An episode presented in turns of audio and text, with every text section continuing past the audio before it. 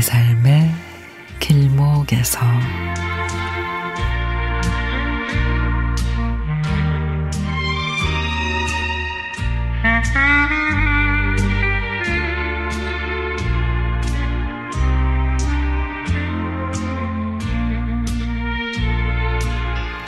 지금 제 마음이 많이 불편합니다.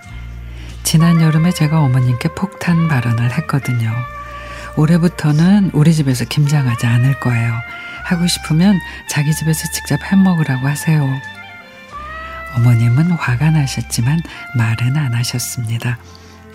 결혼하고 25년을 맏며느리로 함께 살면서 매년 우리 집에서 김장을 해 형님네, 동서네, 외삼촌네도 주고 친정엄마도 챙겨 드렸습니다. 하지만 김장을 하는 건 쉽지가 않습니다. 그 준비 과정은 더 그렇죠. 요즘에는 빠놓은 고춧가루를 사지만 몇 년 전까지만 해도 고추를 사서 닦아서 다듬어서 빻고 마늘과 생강을 밤새 깠습니다.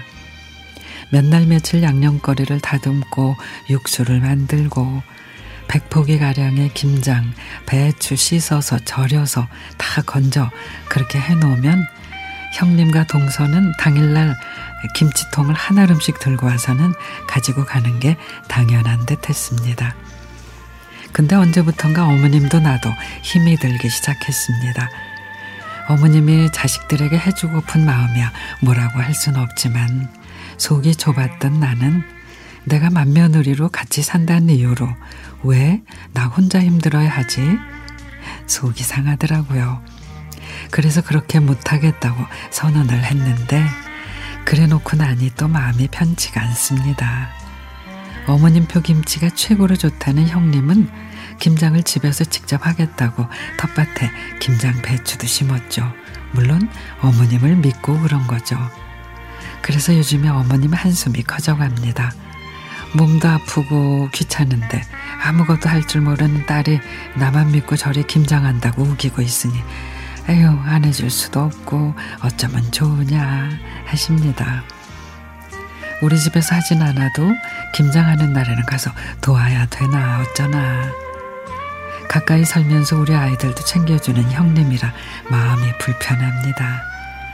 뭐 내가 안 가도 누나를 끔찍이 생각하는 신랑은 어머님 모시고 누나네 집에 가서 김장 도울 거고 에휴 그러면 또 내 마음은 더 불편한데 이제 와서 다시 김장을 하겠다 하는 것도 그렇고 묵은 김치 아직 좀 있으니 그냥 넘어가고 내년부터는 그냥 내가 주가 돼서 김장 해볼까 어쩔까 매일 보는 사이라 내 몸이 조금 힘든 게 낫지 마음이 힘드니까 영 그렇네요.